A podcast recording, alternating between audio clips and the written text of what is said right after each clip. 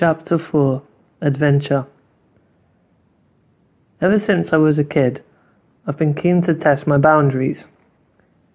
Getting my first electric wheelchair at three years old and never feeling isolated because of my disability during my formative childhood years meant that to a certain degree I've always been quite a confident and curious person, despite the nerves that I discussed in previous chapters. Overcoming those nerves, though, has been part of the process, and being scared in something that I've tried to embrace as I've got older, as being worried or anxious is as much a part of life as feeling confident and carefree. One of the most important lessons I've learned is not to feel anxious about being anxious. It is a natural feeling, and it doesn't have to get in the way of what you want to achieve. So, while this chapter is in no way suggesting that all disabled people should go off and do crazy adventurous things, I am suggesting that we all try and push our boundaries every once in a while. Whether that's learning to swim or starting a voluntary job, not all attempts will be successful, and it's important to know your limits and accept what isn't possible.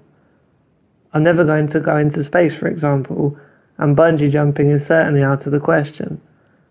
But I can do a lot of things, many of which I formerly thought were impossible and though my own personal safety is always my number one priority, without facing up to a little bit of risk, humankind would never have achieved anything. As I've mentioned in previous chapters, when it comes to any new experience, whether it's a holiday, a big move, or a spot of scuba diving, planning is everything.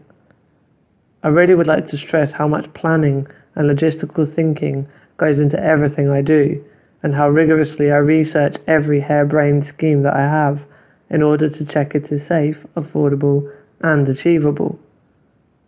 As I am clearly at more risk than most people when doing a physical activity, as I am unable to run away from danger or swim strongly, being in safe hands and working with well respected and safety conscious com- companies is very important to me.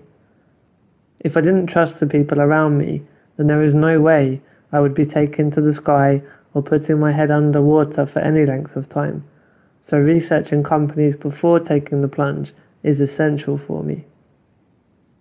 With that in mind, I want to take you way back through the mist of time to August 2010. Is it a bird? Is it a plane? It's Martyn Sibley flying a plane in Salisbury. For as long as I can remember, I've wanted to fly a plane, and the fact that this has always been on my bucket list shows you what kind of kid I was. I didn't think it'd be possible though until I started looking into it in the winter of 2009 2010, when I was laid up with a nasty chest infection and needed something to lift my mood. Planning for the future may not seem like the easiest thing to do when you're feeling rubbish but it really helps to have something positive to aim for, especially if you know that that thing is likely to take place in sunnier months when you're back on top form. My research, which involved watching videos of other disabled people flying, led me to the APT Charitable Trust in Salisbury, a charity that's dedicated to helping disabled people learn to fly. Based at Old Sarum Airfield, they have a small fleet of microlight aircraft all of which are two-seater and one of which has specially adapted controls that can be used by disabled people with a range of different needs. It's possible to just go up for one journey or to train to be a fully qualified pilot with them, but as this was going to be my first attempt, I decided to pass on the pilot training for now.